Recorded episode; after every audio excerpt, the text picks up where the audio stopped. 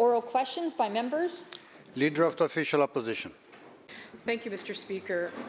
This week, we have raised the serious concerns that British Columbians have about the revolving door of repeat offenders being released, reoffending, and being released again. Random assaults, violence, and disorder are escalating in communities right across the province, from Surrey to Prince George. In Vancouver, people are facing, on average, four unprovoked stranger assaults every single day. People are worried, they're scared, and they have the right to feel safe in their communities. What is the Attorney General doing to deal with repeat offenders? And even more seriously, the lack of confidence that British Columbians have in their justice system. Attorney General. Uh, Thank you, Honourable Speaker. Um, I share the member's concern uh, to a point. point, and that concern is about the violence and the crime uh, that some people are seeing in our province, and some of the horrific attacks that have been described by the members opposite over the last week. Uh, I'm concerned about the victims. I'm concerned about their families and friends, and obviously, uh, everybody in this House needs and wants British Columbians to feel safe in their communities, and these attacks corrode that feeling of safety.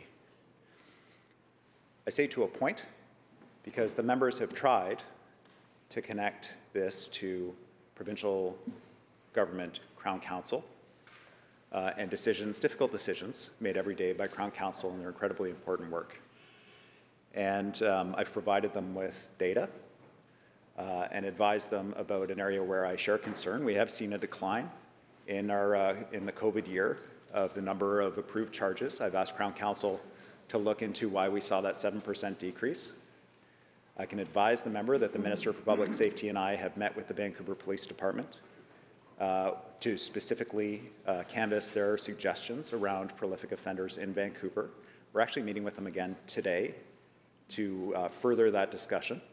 I would welcome suggestions from the member opposite around within our provincial authorities, within our provincial jurisdiction, the opportunities that we have to deal with this. And I know too that overlying this is a concern about uh, that people are seeing in their communities very visible, uh, very visibly people struggling with mental health and addiction issues in the streets. And that also uh, uh increases anxiety. And I know that our complex care initiative is going to make a really big difference in that. The Minister for Mental Health and Addiction 500 people uh, struggling with serious mental health and addiction issues will be much better supported and will not be using emergency rooms, courthouses, police resources, and so on. Uh, and that will make a difference. We're making progress. There's more to do, and I welcome suggestions from the opposition um, if they have some. Leader of the Official Opposition, supplemental. Well, I want to be perfectly clear with the Attorney General. Uh, the comments we make and the, the issues we raise in this House are not a reflection of the people who work in the justice system. They're about the Attorney General and his responsibility in British Columbia. This is on his watch. This is his responsibility. In fact, on the minister's own government website, it says, and I quote, British Columbians expect the justice system to keep their communities safe, end quote. Nothing could be further from the truth in British Columbia right now. People need to have confidence. They have to know that their Attorney General is going to stand up for the concerns that they have about feeling safe in their communities. The current approach is simply not working. It was absolutely horrifying to learn that a 67 year old vulnerable senior in Surrey was stabbed because someone else wanted his seat on the SkyTrain. That is unacceptable. The Attorney General knows it. It is horrific when seniors cannot feel safe taking transit in our province. British Columbians who are scared and feel unsafe have lost their trust in the system and in this minister. What exactly is he going to do to allow British Columbians the right to feel safe in their communities? Attorney General. Thank you, uh, Honourable Speaker. Uh, what a horrific incident on public transit the member describes. I can't imagine the anxiety and the concern that the family of this individual feel, and, uh, and I wish uh, this person the best with uh, recovery from that violent attack. It sounds awful. Um, I heard uh, from the member from Kelowna a similar horrific attack along a trail in her community. And uh, again, um, random, unprovoked attacks, that's really frightening for people. Now, when police investigate these crimes, when they arrest people, when they put that investigation file together and bring it to Crown, I can assure British Columbians that that will be reviewed by Crown against minimum standards to ensure that when that's brought to court, that there will be a conviction, that we will and have grappled with decisions like R.V. Jordan out of the Supreme Court of Canada that imposed very strict timelines on us getting these matters to court and making sure that the files are complete and ready to go so that we get that conviction. They can have confidence in the work of Crown. They can have confidence in the justice system. And with respect to the police investigation, I wish them all the speed and, uh, and accuracy and enthusiasm they can bring to investigating these things, putting those files together, and bringing them to Crown Counsel. And if members have any concerns about decisions by Crown on violent attacks like this, come to my office because I do have the ability to direct Crown if they have a concern about the decisions that are being made by Crown. I have confidence in our independent prosecution service. Member for Surrey White Rock. Thank you, Mr. Speaker. People were shocked earlier this year when Miguel Machero, a tourist from Mexico, was repeatedly stabbed in a Tim Hortons in a random attack. The attacker was wanted after failing to return to the home where he is required to live as a condition of his previous release. He also has an extensive record of prior crimes, including sexual assault in 2019. To the Attorney General, when will the province address these random attacks that continue to undermine public confidence in the justice system?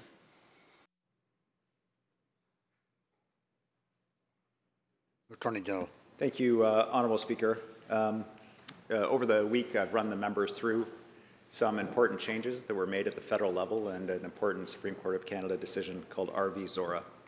And these relate to the conditions that are imposed on people when they're accused of having committed an offense. Uh, and uh, our courts and our prosecutors are bound by this federal legislation. And I'll just read a section of uh, Bill C 75, the federal law, so the member understands what the court is interpreting when they make decisions like this. That they uh, require a principle of restraint, quote unquote, for police and courts to ensure that release at the earliest opportunity is favored over detention. It's federal law. And in the RV Zora decision, the Supreme Court of Canada reinforced that, saying that uh, bail conditions need to be based on the premise that somebody going to court is presumed innocent. Now, our crowns work within this context set out by the Supreme Court of Canada and the federal government. Um, I don't uh, know all the details of the case that the member presents, but if he has concerns about decisions by Crown related to offenses, he should come to my office so that we can have those discussions. Member for Surrey White Rock, supplemental. Thank you, Mr. Speaker, and I, I thank the Attorney General for the quote, but I will actually read the Attorney General a quote from the victim so maybe he can understand what is actually going on in the streets. And I quote, I sincerely thought I was going to die. This aggression was without any provocation on my part, end quote. We need our communities to be a safe place for everyone. But people don't feel safe when prolific offenders are released again and again and random attacks occur on our streets every single day. The Vancouver police have said in Vancouver, four, four random assaults per day are what they're finding. When does the Attorney General plan to start restoring public confidence in our justice system? Attorney General. Uh, thank you, Honourable Speaker. Uh, the Minister for Public Safety, uh, his staff intervened in the Vancouver police budget process to ensure that the Vancouver police had the resources they need to investigate these matters and bring people to justice, to bring them to the court system for prosecution, which is incredibly important. And when matters come to Crown, I can advise the member they take it very seriously, their responsibility to ensure public safety and to apply the federal criminal code and the decisions of the Supreme Court of Canada. Um, other than ensuring that police have the resources they need, the Crown are applying the law and prosecuting these cases and doing it in a way that results in convictions. Uh, I would welcome suggestions from the member about, um, about preventing these kinds of attacks, but we're also engaging with police and with other stakeholders. In fact, a meeting today with Vancouver Police to discuss exactly these issues. Mem- Member for Saanich North and Islands. Thank you, Mr. Speaker. Uh, yesterday, the Globe and Mail indicated that Shell is assessing the uh, financial viability of expanding uh, LNG Canada uh, here in British Columbia. Uh, quote, it raises the urgency for more LNG supply because Europe and the world desperately need it, end quote, says uh, Wael Sawan, the head of uh, Shell's Integrated Gas and Renewables Division. The Minister of Energy sees this as an indication of his government's success. The minister said, quote, the fact that LNG Canada is eager to move forward is a strong indication that companies see BC as a secure jurisdiction to invest in, end quote. Let's be clear, uh, Shell is trying to spin uh, increased profits as a uh, humanitarian project uh, in a climate emergency. Uh, what does uh, Antonio Guterres, the UN Secretary General, have to say about this type of humanitarianism, Mr. Speaker? Quote, people and the planet are getting clobbered by climate change. Nearly half of humanity is living in the danger zone now. Many ecosystems are at the point of no return now. Unchecked carbon pollution is forcing the world's most vulnerable on a frog march to destruction now. The facts are undeniable. This abdication of leadership is criminal. The world's biggest polluters are guilty of arson of our only home, end quote. My question, Honourable Speaker, is to the Minister of Energy. Will the BC NDP caucus continue to subsidize the expansion of LNG Canada?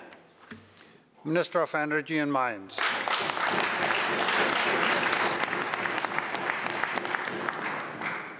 Thank you very much, Mr. Speaker, and I think we all read that report from the IPCC uh, with concern. Uh, the chair of the uh, uh IPCC said, um, we are at a crossroads. The decisions that we can make uh, now uh, can secure a livable future. But I am encouraged by climate action being taken in many countries. There are policies, regulations, and market instruments that are proving effective. If these are scaled up and applied more widely and equitably, they can support deep emissions reductions and stimulate innovation. Our approach to uh, LNG development here in British Columbia uh, is, I think, well known, but let me repeat the principles on which we, that guide us in our considerations.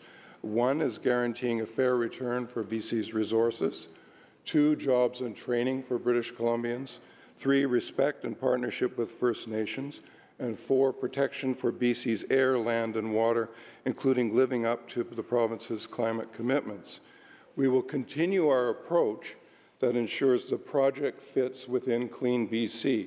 We will not cut corners on the environmental assessments that protect people, land, and water, and we will not abandon our climate plan globally, recognized as an innovative solution for industry.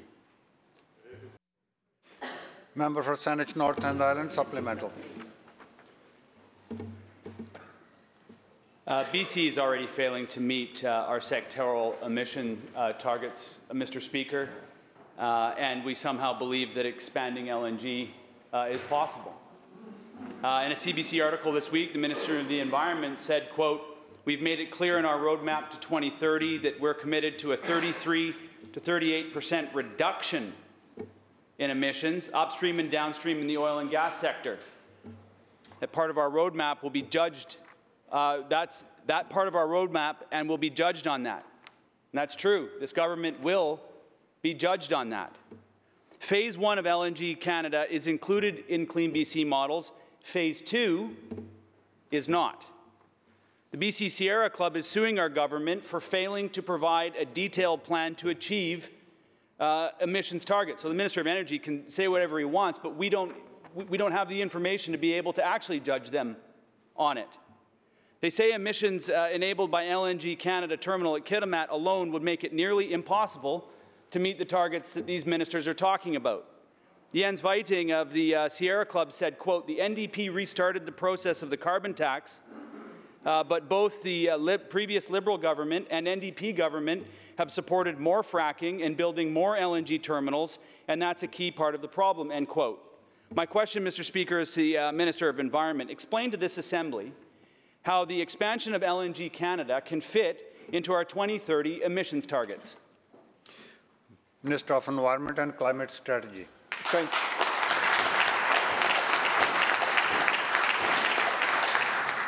thank you very much, uh, Honourable Speaker, and thank you to the member for the question. And let me simply state, as the, uh, the member quoted uh, the CBC interview, what I said. We introduced the Clean BC Roadmap to 2030 to spell out for British Columbians, all British Columbians, as well as our colleagues across Canada and across the world, a series of measures we would take across transportation, across buildings and communities, across industry, and including the oil and gas sector as to how we would reduce our emissions. Including in that, included in that was a clear commitment to reduce emissions in the oil and gas sector by 33 to 38 percent by 2030. The focus of emission reduction has to be on reducing emissions. We will work with industry, with nations, with experts, and will introduce regulations if necessary to demonstrate clearly to British Columbians how we will achieve the commitments that we made. That is what we need to do. That is what we'll be judged on. And I'll simply close by quoting one of the British Columbia members of uh, a previous member of the Intergovernmental Panel on Climate Change. I am thrilled with the release of the Clean BC Roadmap that fulfills our original commitment in Clean BC to fully meet our legislated greenhouse gas emissions target for 2030.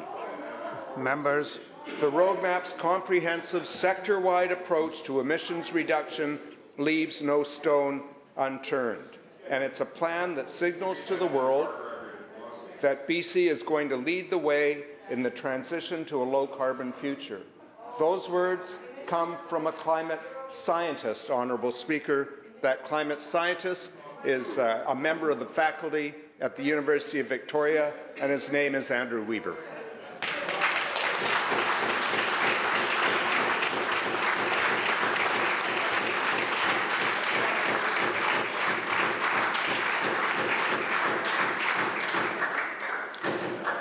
Member for Vancouver Langara.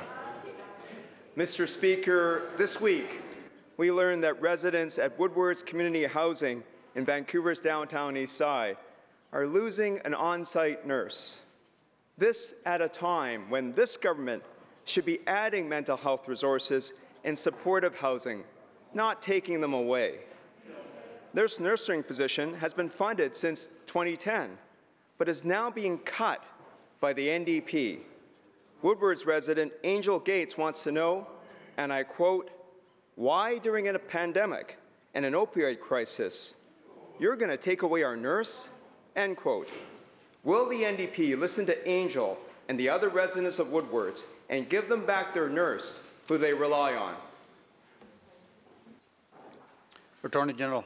Thank you, uh, Honourable Speaker. I, uh, I saw the same uh, news article that the member did. Obviously, I'm concerned. Uh, I understand that Vancouver Coastal Health has made a decision around allocating resources. I can assure the member uh, and the residents of Woodward that uh, Woodward's that uh, we are looking into it. Kelowna Mission. Thank you, Honorable Speaker. Cutting mental health supports in supporting in supportive housing is exactly the opposite of what we need to be doing right now, and exactly the opposite of what this NDP government promised. When the Premier was asked about the tragic slaying of UBCO security guard Harmandeep Kaur, he said, and I quote, It is high time that we started building the complex care so that we can house those individuals, end quote. The RCMP say this is the third incident in Kelowna this year where a person was killed related to a mental health issue. Our city's promised complex care facility is nowhere close to completion, despite consistent urging by the city's of Kelowna for the last three years. Even delivering a white paper in 2020 to this government.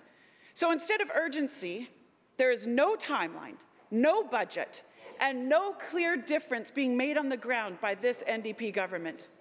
My question is this how much longer will Kelowna have to wait until shovels are in the ground on complex care? Minister of Mental Health and Addictions.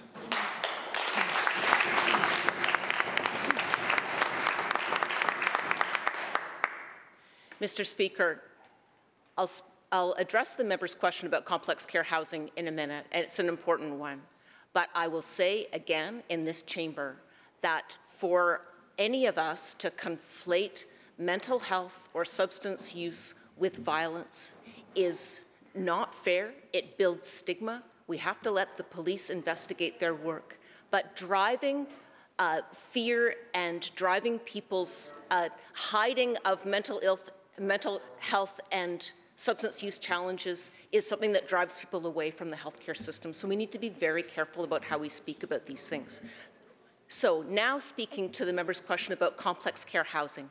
You, members will remember that it was in February that we committed in the finance minister's budget $164 million to build uh, complex care housing facilities throughout the province.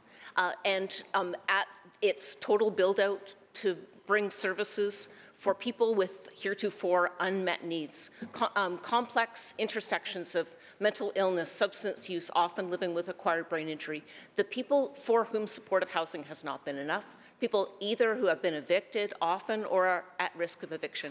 So in February, we adopted the budget. This week, the first uh, citizens, new residents of complex care housing, moved into the first facility in Surrey. That is breakneck speed. We all feel the urgency. And we have announced complex care housing in Kelowna. It's one of only five communities that has been named. That work is happening with urgency throughout government. I'm honored to lead that work, and I'll continue to talk with the member about how plans advance in Kelowna.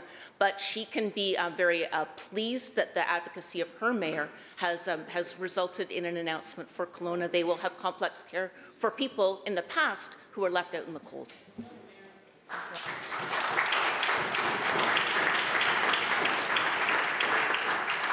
Member for Cariboo Chilcotin. Thank you, Mr. Speaker. Um, Certainly, I don't think you could define breakneck speed uh, over a period of five years that you've had opportunities to fix some of these problems. The Attorney General had mentioned uh, canvassing us for suggestions on how to help in this province with respect to what is happening on our streets. And I have a suggestion. How about we try to stop releasing these repeat offenders? How about we start there? Mr. Speaker, Mr. Speaker, every day in Cariboo Chilcotin, we see the results of ju- a justice system that is failing to protect the public from repeat offenders. Police this week are looking for a man who entered a 7 Eleven, pepper sprayed an employee, and demanded cash and cigarettes. On Monday, Brittany Mathot's truck was stolen. Also on Monday, in Williams Lake, an RV trailer was stolen from Lakeview Avenue. On Dog Creek Road, a man was shot outside of his residence. Armed robbery, theft, and shootings day after day after day. Frontline responders, our RCMP, they are doing everything that they can to keep our communities safe. But our residents are losing faith in our justice system. When will the Attorney General address this daily violence on our streets? Attorney General. Thank you, uh, Honourable Speaker. Um, so it's important to recognize the role of Crown Counsel, which is that they receive the recommendations from police. So when they're actively investigating something and putting the file together, Crown then received the file from police. The members uh, earlier asked questions about people who had been, uh, quote, catch and released. Uh, uh, the, uh, there was a, uh, a stabbing in a coffee shop, a horrific incident. Uh, uh, as of uh, the most recent information I have, that individual was arrested and charged and remains in custody. There was a Surrey stabbing of senior on a SkyTrain. Most recent information I have is that person was arrested, charged, and remains in custody. Um, I think Williams Lake, thank you. Williams Lake is a community that has struggled with crime for a long period of time. Uh, and in fact, uh, they have really struggled historically. They were number one for crime. Uh, and, and I will note, uh, even before we formed government, the city council and the mayor have worked really hard to bring that down. We've had multiple meetings, including as recently as, uh, as last week, with uh, the mayor from Williams Lake to identify solutions. And the member can be uh, dismissive of my invitation to the opposition to bring forward suggestions.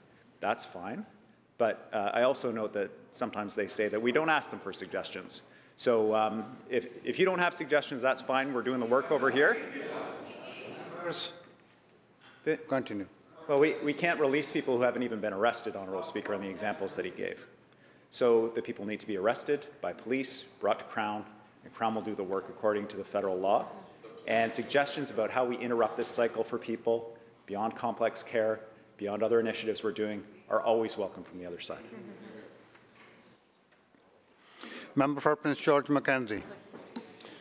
Thank you, Speaker.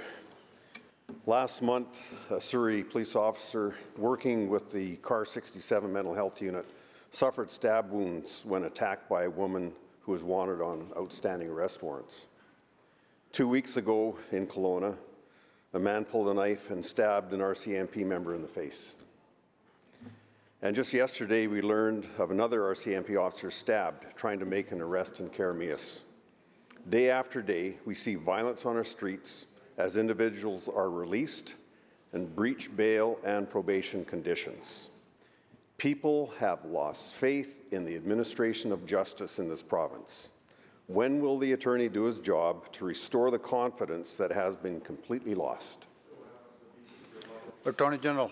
Uh, Thank you, uh, Honorable Speaker. Uh, We started this uh, session this afternoon by expressing appreciation to law enforcement in this place, but also externally, the Victoria Police Department, uh, who have done work to keep us safe here. And I think that uh, it's an opportunity, the member's question, uh, to express appreciation to all law enforcement in the province for the work they do to keep us safe. It's, it's difficult.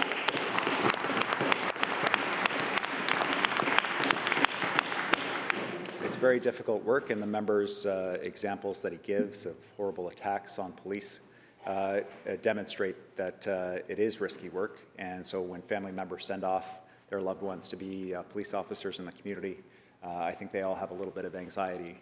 Um, I know I would. It's a very difficult and challenging job. Um, when someone attacks a police officer, when they attack a civilian, when they stab somebody, when they assault somebody, um, we count on police to do those investigations, to bring those matters forward into our justice system. And I'll take the member's point. It is not a perfect system, but it is the best system we have. And we are working every day to improve it, to make sure that those matters are getting to trial sooner, that we're meeting the timelines set out by the Supreme Court of Canada so matters aren't dismissed for technicalities, to make sure that the files that are brought forward by police are uh, sufficiently robust that we're actually going to get a conviction so that the person serves time for a serious crime. We're doing all of that work. Happy to uh, provide a briefing to the member about the detailed work, work that's been happening within the Crown Prosecution Service uh, to achieve those goals, even in a pandemic, even when our justice system was under incredible stress. Member for Skeena. So we're listening to the Attorney General answers, and we know Crown Counsel is trying to do their job. We know that, and we commend them for that. We know the RCMP are trying to do their job. We understand that. But this is about what the Attorney General is not doing. This is about what the BC government is not doing. And you even look at the BC government website. It says British Columbians expect the justice system to keep their communities safe. At the end of that, it says the BC government is transforming justice services in ways that meet these expectations, meaning safety of our communities, our businesses. So the question has been asked repeatedly, and we've brought examples of attacks, shootings, and stabbings happening in our communities. But instead of listening to concerns of people of Terrace who are facing theft and violence on a daily basis, the Attorney General is dismissive. But momentum is building. As Terrace is getting cities across BC to sign on to their letter calling for tougher action on repeat offenders. And I quote, communities, local business owners and workers, the economy, as well as the public feel the impacts of repeat offenders who commit property crimes and thefts repeatedly and without consequence, end quote. The letter has found support from Duncan Mayor Michelle Staples, with more and more cities signing on. My question, how many more cities will have to lobby Attorney General for action before he finally takes action on repeat offenders? Attorney General. Thank you, Mr. Chair. Uh, It was the mayor of Terrace, not me, in the Terrace Standard, who said that we had a very productive meeting, that she felt heard, that she was optimistic that she would see action, and I share that view. I think there is uh, an opportunity for us to work together, not just with the mayor from Terrace, we're also, I can advise the member, uh, working with the urban mayors on exactly this issue. We've been meeting with police, the Minister for Public Safety and I. Again, we have a meeting today with Vancouver Police on this very issue. I can assure uh, the Mayor of Duncan, the Mayor of Terrace, other mayors that are concerned about this activity, and I'm sure they're hearing about it in an election year from constituents, that we are here to work with them and address these issues. And I look forward to doing that. Thank you, Honourable Speaker. The bell ends the question period.